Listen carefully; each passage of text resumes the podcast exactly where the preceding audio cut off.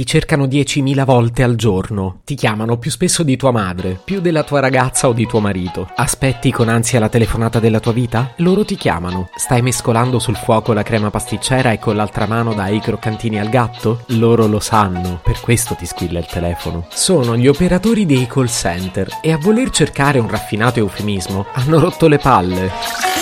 Se potevi cambiarmi il carattere, nascevo Word. Si chiama Marcello Forcina, dice quello che pensa, pensa poco a quello che dice, ma quando c'è da sudare preferisce quattro chiacchiere e un Campari Spritz.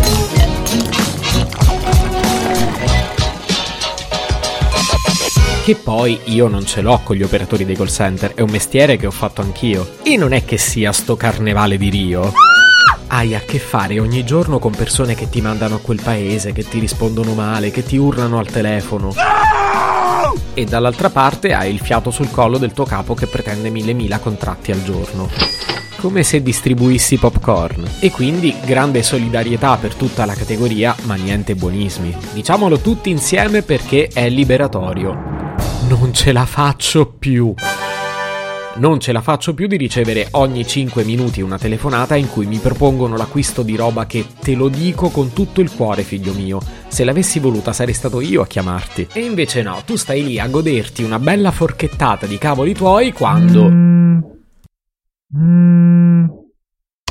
Pronto? Buongiorno, parlo col signor Marcello? Buongiorno, sì, sono io. Signor Marcello, lei è fortunatissimo perché oggi è stato selezionato tra mille mila miliardi di persone per vincere un favoloso viaggio ai Caraibi. No, guardi, non sono interessato. Ma come, signor Marcello, non è interessato? Noi sappiamo che lei ama molto viaggiare. Beh, è difficile trovare uno a cui non piaccia. E allora congratulazioni, signor Marcello, perché solo con l'acquisto di un pacchetto di caramelle al modico prezzo di seimila euro lei ha vinto un viaggio ai Caraibi. Beh, non mi pare così conveniente. Guardi, io devo proprio salutarla perché in questo momento devo tornare a lavorare. Le auguro una buona giornata, grazie. Signor Marcello, ma davvero non vuole approfittare di questa straordinaria offerta?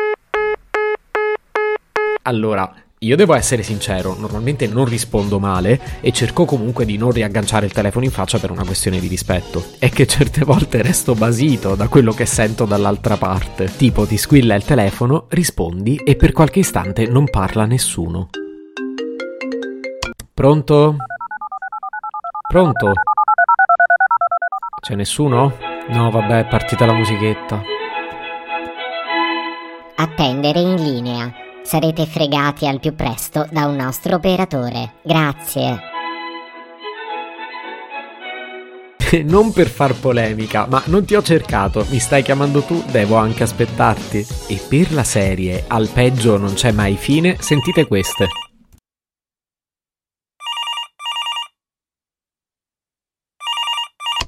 Pronto? Pronto, buongiorno, volevo informarla che questa telefonata è registrata. D'accordo, quindi?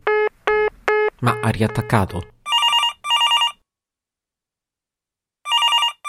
Sì, pronto? Buongiorno, la contatto per un veloce sondaggio telefonico, la disturbo? Veramente avrei da fare, però se è veloce... Certo, signor Marcello, volevo chiederle, lei segue il calcio? No, veramente no, mi spiace, non mi interessa. Che vita di merda!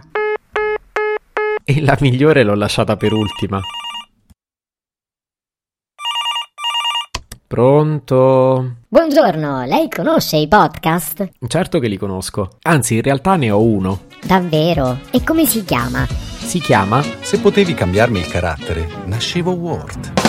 Un podcast inutile, effervescente e tossico, come una pasticca di Mentos in una bacinella di Coca Zero.